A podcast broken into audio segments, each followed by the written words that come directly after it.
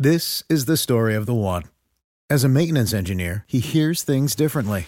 To the untrained ear, everything on his shop floor might sound fine, but he can hear gears grinding or a belt slipping.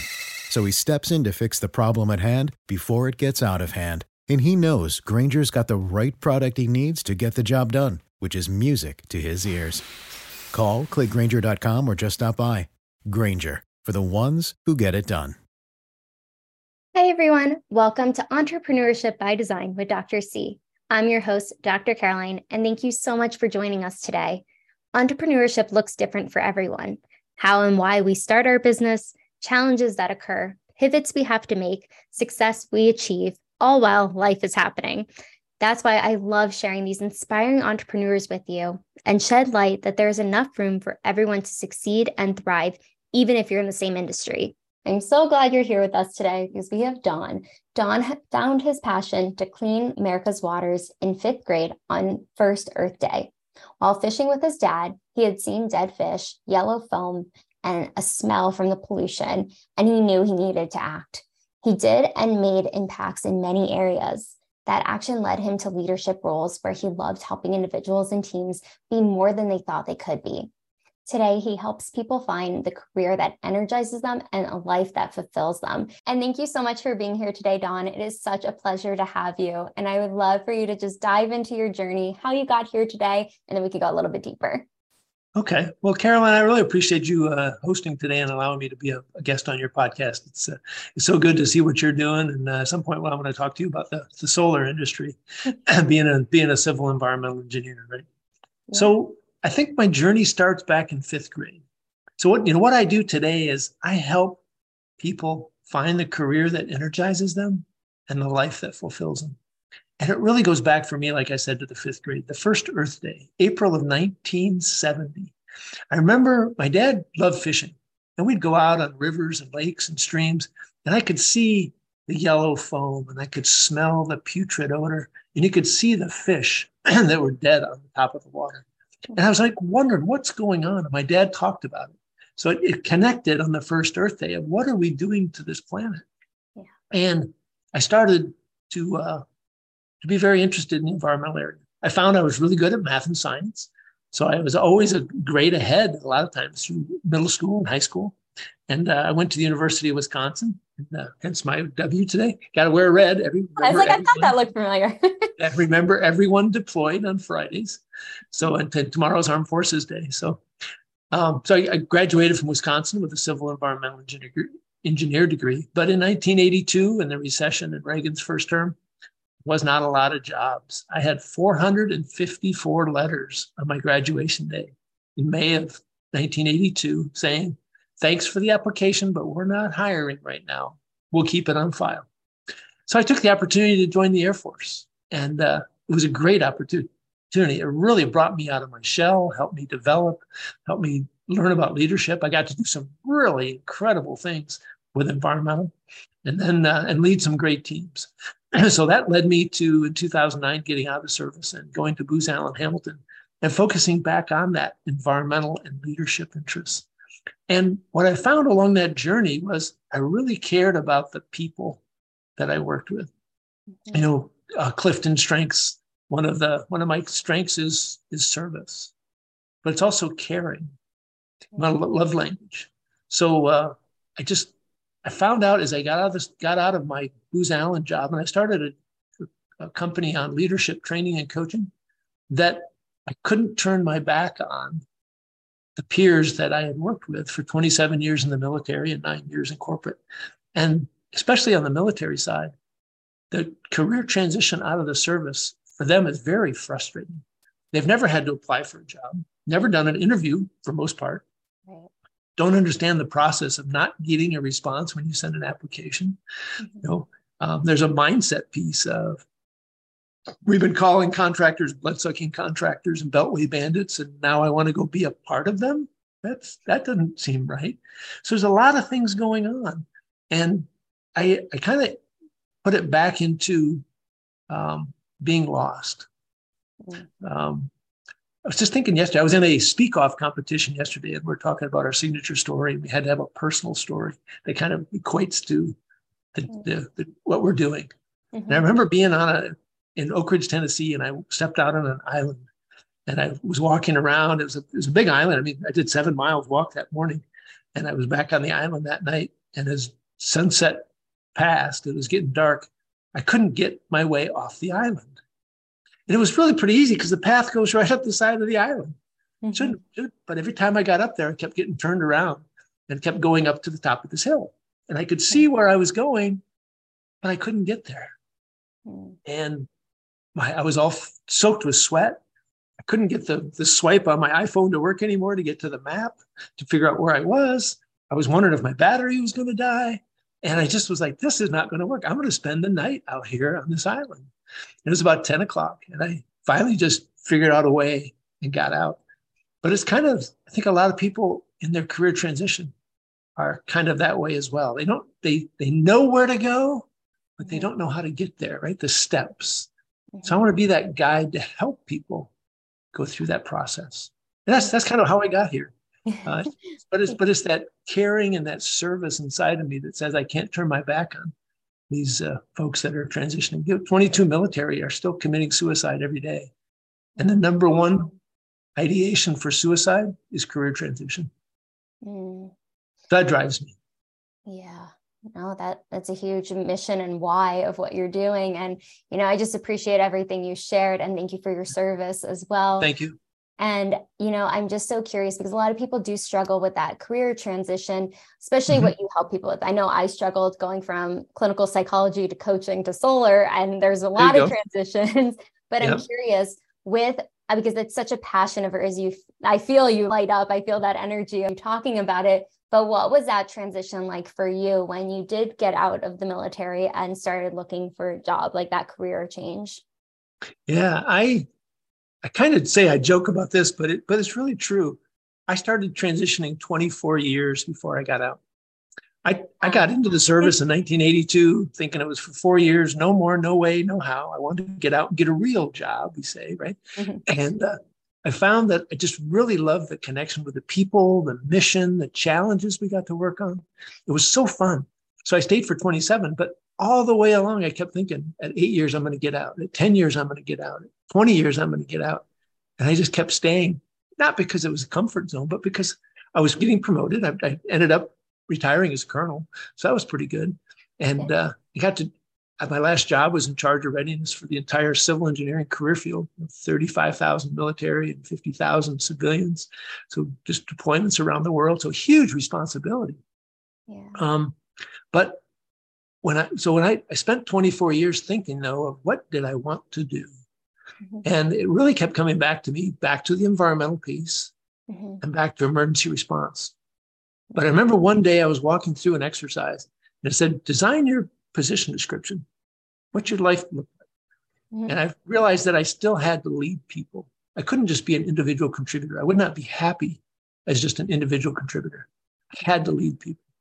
Mm-hmm. So um, I, I, got out. I got a position with Booz Allen Hamilton. It was interesting because it was only one of a couple interviews I did, but everything just connected. Had a young lady at the Pentagon who was leading the team of Booz Allen. I went over and talked to her, and she says, We've been waiting for you. She had made a promise to the two star general that she wouldn't talk to people on the staff and try to entice them to retire. So, but when I came to her, she said, That's okay. I now I can talk to you. And she lined up some interviews for me and went great. And I stayed, I stayed there for nine years. You know, what is it? 45% of military leave their first post military job within 12 months, oh. almost half within the first year. I stayed in that job for nine years. And I kind of equated to I spent that time thinking about what I wanted. What kind of position did I want? What kind of leadership do I want to work for? What kind of values in the company? And those are things that now I bring forward into my company as I work with people on career transition. What are those answers to those questions? what do you really want to do? And most military don't know what they want to do. And I think a lot of times civilians don't as well. They uh, they jump into a position for stability, for pay, mm-hmm. really for what they're really excited about. So I, I, take them back to what is it that that experience that just lights you up. Mm-hmm. My mantra is um, helping them find a job that energizes them and a life that fulfills them. Oh. Because I think when you're energized all day and you go home happy and energized, you're engaged with the family, you're engaged with your community, engaged with your church, you, you have a hobby, you love life. But if you if the if the day sucks the energy out of you, then you go home and all you want to do is sit on the couch and watch TV. Oh. And look at all the problems it leads to, right? Oh my goodness, yes. I, I'm definitely resonating with that message too, because I think a lot of individuals, whether civilians or in the military, struggle with that what energizes you. Because when you are mm-hmm. energized by something you don't feel drained. You have more energy. You have more to give. Because my tagline is put yourself at the top of the priority list. Because a lot of times you're not even on the priority list. And right. I, think part of that is when you are fulfilled and you feel like you're what you're doing matters and you're energized mm-hmm. around it, it really takes a different toll of just showing up how you show up because you are more present for your family or the activities you want to do because it is aligned with you versus being misaligned. And I know because leadership is such a big part of who you are, what you've accomplished, and what you do for your clients, I'm curious what strategies or approaches do you use to help individuals and teams realize their full potential and achieve more than they thought they could? Yeah, you know, it's uh, I'm an, I'm an executive director with the John Maxwell team, and I I spent a lot of time, like I said, in the military and leadership positions. I got to command three three civil engineer squadrons and a mission support group. So anywhere I, I led teams from two to t- almost 22,000 people. I got to go to Baghdad and lead the reconstruction at a 400 person team, you know, programming the excuse me, programming the projects that we were going to construct, working with the ministries of the Iraqi ministries, and so it was all really about caring, understanding the people that you're working with. Perfect story. Um, had a young man named Jake. We were on a, a Booz Allen project in Oak Ridge, Tennessee. And we were going to get the opportunity to redo one of our submittals to the Department of Energy, right? Redo it because we failed. So, so we got we had three weeks to, to redo it. Mm-hmm. And we realized really quick that we needed Jake. We needed his expertise.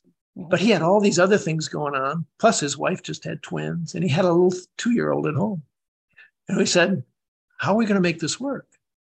And sure, we could have just said, Jake, take this on, overload you, sleep is irrelevant. Mm-hmm. But no, that's not the way I look at life. So I went in and I sat down with him. I said, Hey, we're going to need your expertise. Um, but I'm concerned about kind of where you're at and how this will, will happen. We have other people who can take some of the things that you're doing to lighten the load so that you can balance on your, your personal life and this task. And you can kind of see, it's like, no, no, I, I can do it all. But he's a, he was a commander in the Navy, lieutenant commander in the Navy Reserve. So that military mindset of I can do anything, right? Just just give it to me, I'll figure it out. And I said, no, no, no, no, let's let's figure this out because I want you to still be present with your wife and, and the twins and those things and he, he you could tell he kind of went home a little bit ticked off. Mm-hmm. but his wife looked at him that night. He came back the next morning. He said, "All he's trying to do is care for you as a person. Mm-hmm. He doesn't want you to create stress at home, to not get sleep, to not be productive at work. He wants to make you the whole person." So he actually came back and apologized the next day. But it, but I tried to approach it from a, I can I care about you yeah. I want you to be successful. How can I resource you? How can I help you with projects? And it actually, uh, he ended up being my replacement when I left about a year later.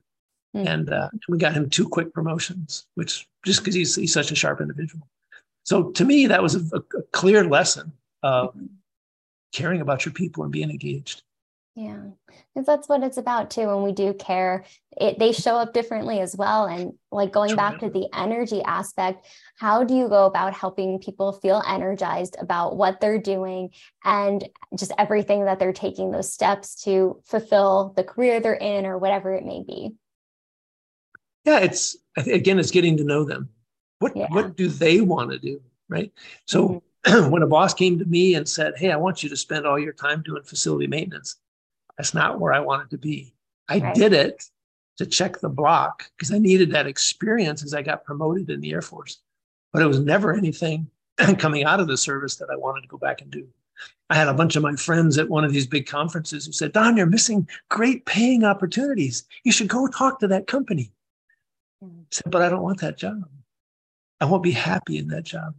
Doesn't matter how much I'm earning. Mm-hmm. So I think the same thing at work. If you can figure out what your people, what their strengths are, mm-hmm. what they're really interested in, and how you can match them to the positions, I think you'll be they'll be more successful. You'll be more successful. The energy is there. Mm-hmm. Um, you can't always do that, but mm-hmm. uh, you can try to do it as the best you can. Sometimes maybe you ask them, say, hey, I don't have that job for you right now, but if you could put this job for six months, I'll get you into that job. Then you got to be authentic, right? You got to be credible. Yeah, right. You actually got to try to, to make make that happen.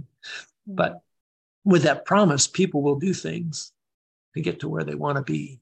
Mm-hmm. So, uh, but it goes back to again knowing your people. I think there's a there's a piece today in leadership where I have to treat everybody the same. We're we're afraid of the lawyers. We're afraid of lawsuits. Mm-hmm. We're afraid of favoritism.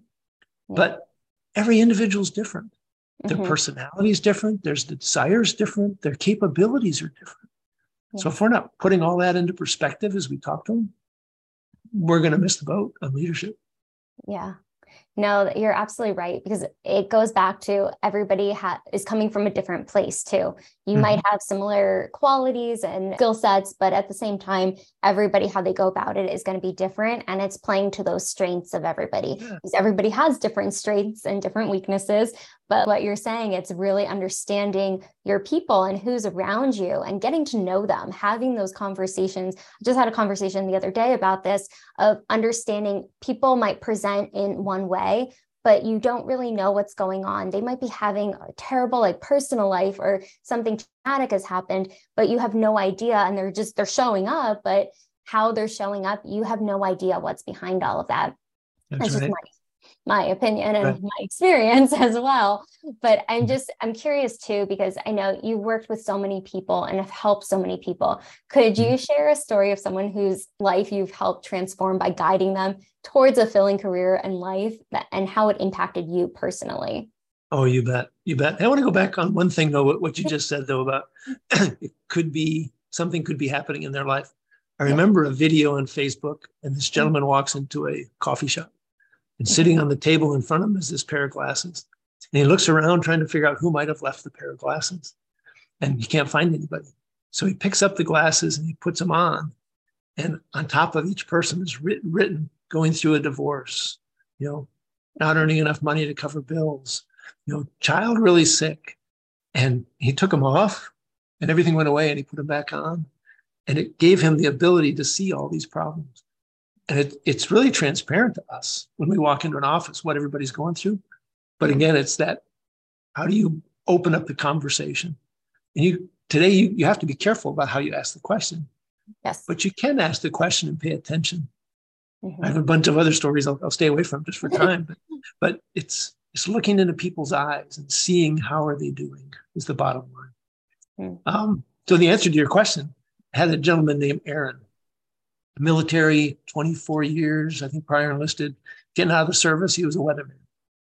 Mm. And he thought, I guess I'm going to go back post military career and be a weatherman, be a meteorologist. Mm-hmm. I said, I just kind of like what you said earlier about the energy. I said, Aaron, it doesn't sound like you're excited about that. And he goes, No, that's not a part that I really enjoy. So we spent this, and this is the piece I love working with folks. What do you want to do next? So we went through and we talked about his skills, his passions, his interests. I said, but tell me a little bit about the jobs you love. And he goes, oh, that's easy. I got to be the head meteorologist on the oil spill horizon cleanup in the Gulf. And we were running all kinds of scenarios regarding the, uh, the cleanup and the emergency response and what it was going to impact and, and the waves and the tides. And so I was using all my experience, but it was more than just telling people the weather. It was for a bigger purpose. It was that cleanup. He says, I want to do that kind of thing. Yeah. So we spent a bunch of time working through what that could look like. Mm-hmm. Well, guess what? Just about a, he got an offer last October. He finally started, I think, in February this year as a GS 14 with the Department of Homeland Security in FEMA. Wow. Loving it. He's loving it. Oh.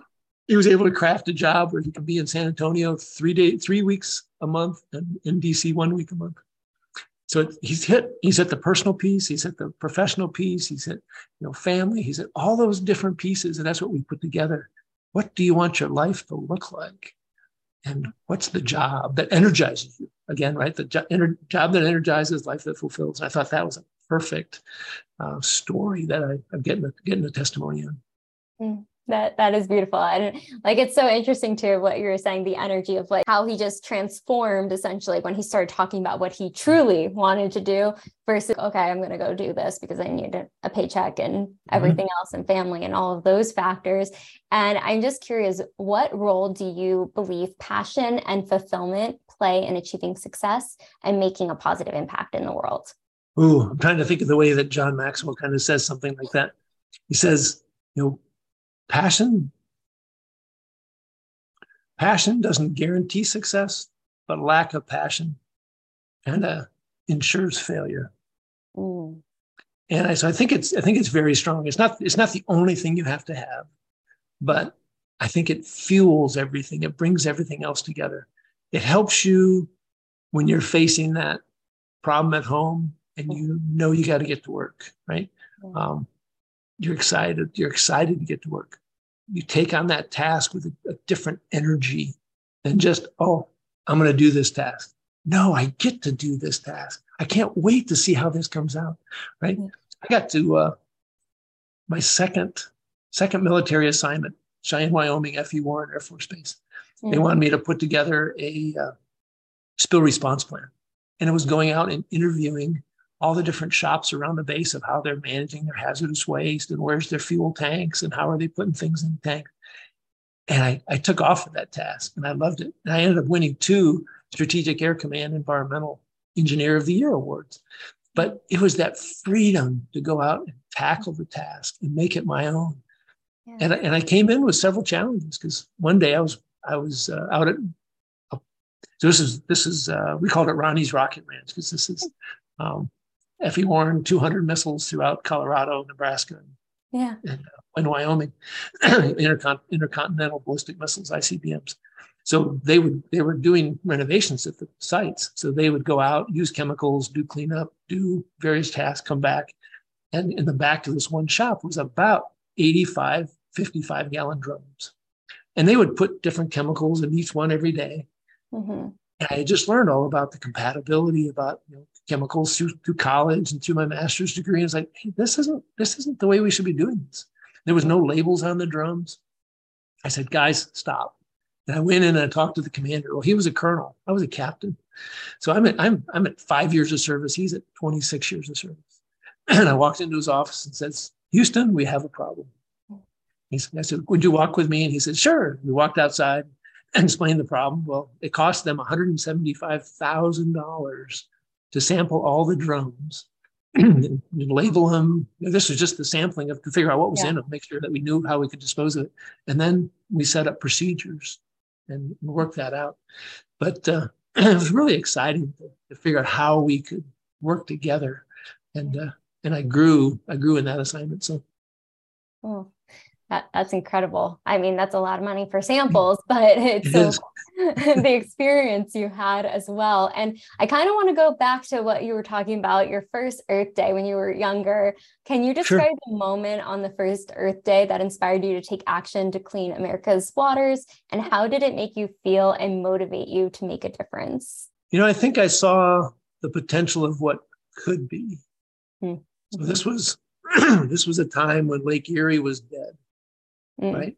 Um, it had the it had the dead fish, it had the scum, it had the yellow foam, it had oil globules on the beaches. There was just basically nothing living in Lake Erie, mm-hmm. and they showed us some places where they had had that situation and cleaned it up, and how how resilient Mother Nature is. But if we humans can assist Mother Nature, then it can happen faster. And now all the fish were thriving, the water the waterfowl was was thriving, and you know, plants around it were thriving, which is I just thought, which is interesting because now my wife and I are bird watchers, and we love to go hiking in nature and, and up hills and around streams and and seeing the beauty of the birds and the fish and everything else. So interesting how that just popped into me. That was 53 years ago, you know, the first Earth Day. Mm-hmm. so uh, I think it just inspired me of what what a it's like vision, right? Yeah. It was what could be. Mm-hmm. We can help Mother Nature we can get back to what it was designed for. And we need those fish. We need that. We need the whole ecosystem. Everything works together. It's like in your body, right? All the cells and all the fluids and and everything all works together. And if things are missing, it doesn't work right. Mhm. We need those things. Just like I, I ended up working through college at the USDA Honeybee Research Lab in Hmm. Madison, Wisconsin, one of five in the country, and uh, really learned the um, economic impact of honeybees Hmm. in a lot of our uh, agriculture. Um, some some areas cannot survive without the honeybee, but honeybee is is un, under threat right now with the mites and Mhm. with pesticides. And if we if, and we've been saying this for decades, and it's getting to a point where it's getting to be really serious. So uh, again, back to Earth Day, back to the fish. This is just a different example. We've got to figure out how to live with the honeybee so it can help us because we need that food. Absolutely. And it all works together, right? Like, I mean, this is not my strength or area or expertise, but just knowing how it does all come together, just like our mind and our body, it really does have an impact what we tell Mhm. ourselves, what we're doing. If we're energized or drained by the things we're doing, how that can manifest in different ways as well if we're not taking care of it. And That's right. I'm just curious too, how has your passion for cleaning America's waters evolved over the years? Are there any particular projects or incentives that you are partic- particularly proud of? Um, yeah, here's the bad part. so I, I got to do a lot of that in the 80s and early 90s. And, and when I was at uh, headquarters, United States Air Forces in Europe, I got to be the, the head environmental lead for the for the command. And we did some really neat things. But since probably 2007, I have not really got to work in the environmental area.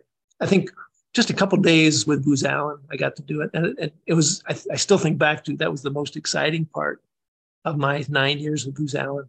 I got to be the lead facilitator, Mhm. bringing two contractors and the government together, figuring out the direction that we were going to go on a program. And you could see the different uh, perspectives that were there. And of course, the two contractors, mine was one, we're fighting for more and more of the of the contract, right? To, to run it to get more money. Right. But at the same time, we needed to figure out how we could work together. What's the strengths of each organization? What's the timeline? What's the task? And we came out at the end of about a two-day workshop with a clear plan, who's going to do what. And we started to manage that. Mm. And uh, that was just one of the, the funnest things I did with Booz Allen. Now that was 2013 or 2012, somewhere in there. So um, but I think right now it's just for me, the environmental piece is the respect of what's out that way. Mhm. Um, and I think what it led me into is the whole leadership piece. Yeah. Uh, I think I, sometimes I, I just wish I could go back and be that environmental guy and create a now create a blog and a following and create a you know be an influencer. And it's when I balance that against taking care of my military peers, it always falls to the bottom. I think that's the big thing I wanted to touch on. You know, as you talk about growing a business, yeah. is as understanding it's the passion, but Mhm. understanding what you really want to do and who you want to do it for. Right. You know, Mhm. if I I remember being at a John Maxwell conference and I was trying to figure out how to do who is it who was I going to do leadership training for? What do they need? Mhm. And I was talking military versus civilian architect engineer firms. And I couldn't I couldn't get into the architect engineer construction firm. I just it wasn't working. They didn't seem to need the training. I kept coming back to the military in their transition. And I couldn't figure out how to monetize that and make a living out of that. So I said, God, I'm going to turn that away. I'm going to go back and keep trying on this. And all of a sudden that wouldn't work. And he kept bringing this back up. And I, and I went back and forth like four or five times. I finally was like, okay, I got it. I'm going to be working with military. Mhm. And then the opportunity came forward for a partner and I to start a nonprofit helping military in transition using a mastermind. Mm. Mastermind is eight to 10 people coming together on a you know, routine basis and helping each other, leveraging everybody's, each other's knowledge and experience and thinking power. You know, the book Think and Grow Rich says when you have a mastermind, one plus one doesn't equal two. It might equal 10. Yeah. Unlimited is the third mind. Mhm. And uh, I think that just opened up the whole experience for me of uh, knowing what you want to do, Yeah. what's that passion and stuff that fuels you, and then understanding your target market, your target clients, your avatar, if you can use that word. Know, who are they? What do they need? What's their problem? So, which goes back to that story I was telling you about the uh, being lost on the island. Right? It's the analogy yeah.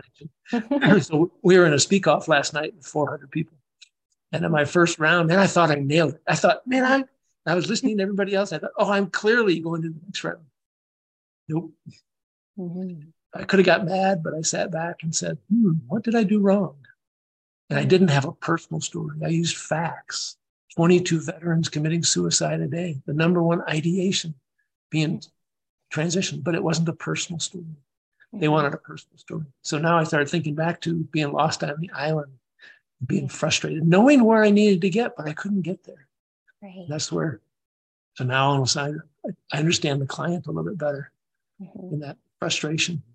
So yeah, no, and it is that journey too. And just being able to realize the personal connection people can make when you hear a personal story versus mm-hmm. the facts. But I love that you didn't allow it to get you upset or mad. You just, it was like, okay, well, what's the lesson here? How can I improve? What can I change or tweak? I'm looking yep. back on your journey. What have you learned about the power of individual action and the importance of pursuing what truly inspires you?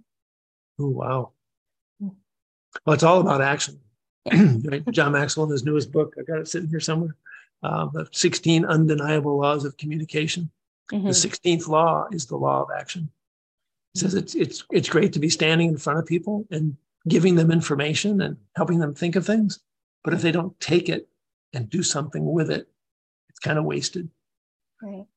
you know, back to John's book, uh, developing people, uh, developing the leader within you 2.0.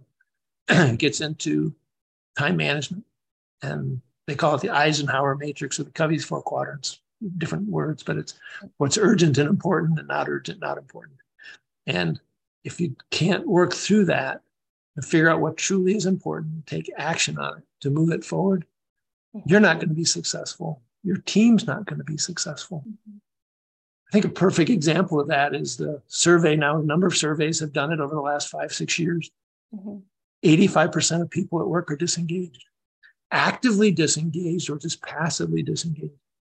Mm-hmm. But they're not doing the best they can. They're they're meeting requirements. They're doing what they're told. Mm-hmm. Um, they've estimated that's a one trillion dollar economic impact around the world.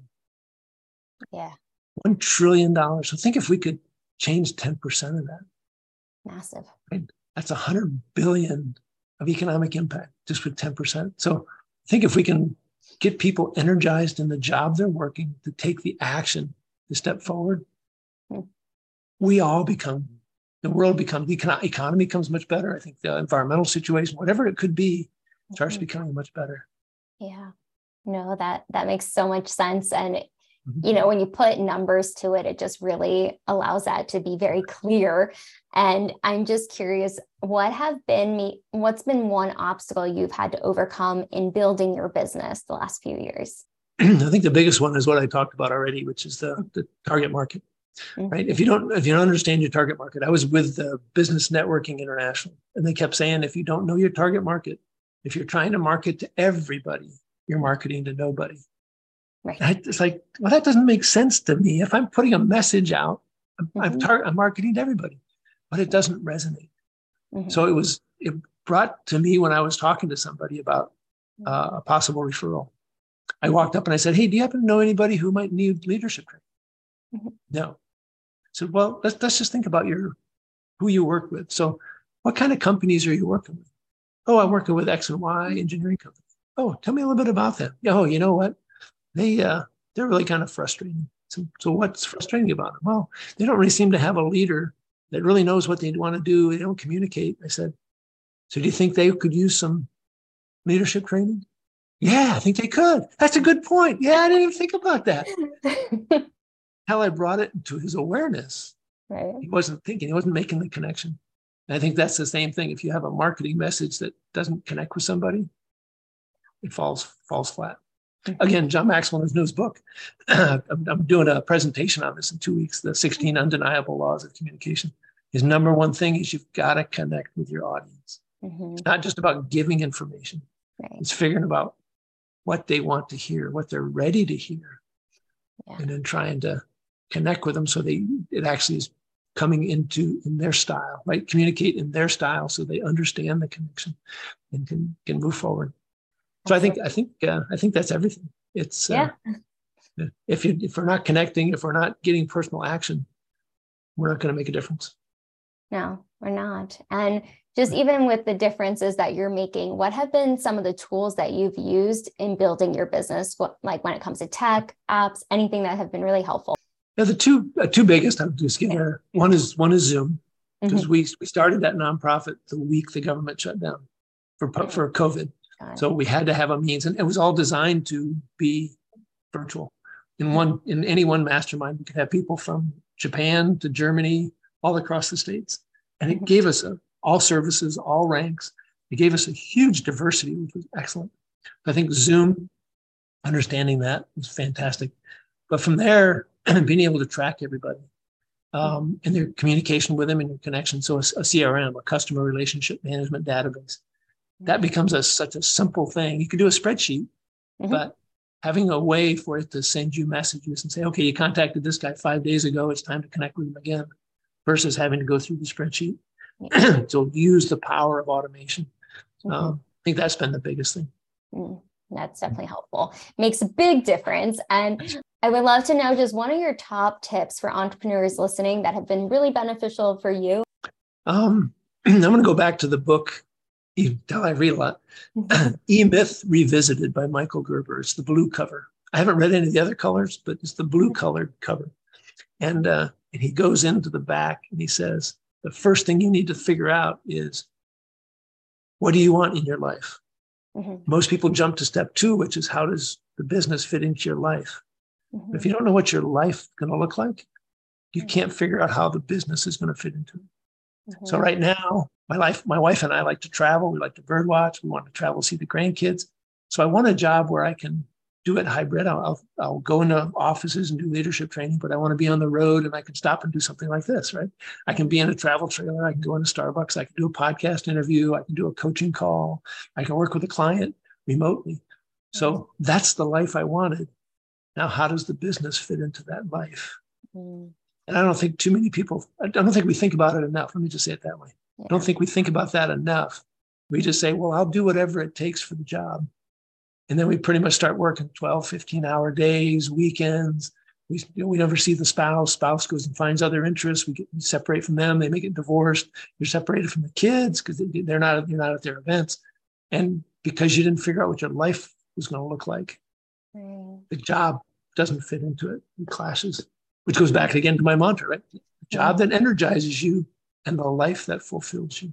Love it. And I so appreciate you coming on, Don, to just share your journey with us. But where can people find you, your services? We're going to link everything below, but if you could let us know too. Yeah, what I'd love to do is if, if you uh, thinking about a career transition, you want to explore that, send me an email to my uh, my email address, don.gleason at achievenewheights.com, right? Achieving new heights in your energy, in your business, in your personal life. Achievenewheights.com. Perfect. Well, thank you so much, Don, for coming on, just sharing all your wisdom with us, and definitely some good books for people to get to. definitely appreciate that. But make sure to like, subscribe, comment below. What was the biggest takeaway from Don today? I'm sure he would love to see that comment, and we will see you on the next episode. This is the story of the one. As a maintenance engineer, he hears things differently. To the untrained ear, everything on his shop floor might sound fine, but he can hear gears grinding or a belt slipping. So he steps in to fix the problem at hand before it gets out of hand. And he knows Grainger's got the right product he needs to get the job done, which is music to his ears. Call, clickgrainger.com, or just stop by. Granger, for the ones who get it done.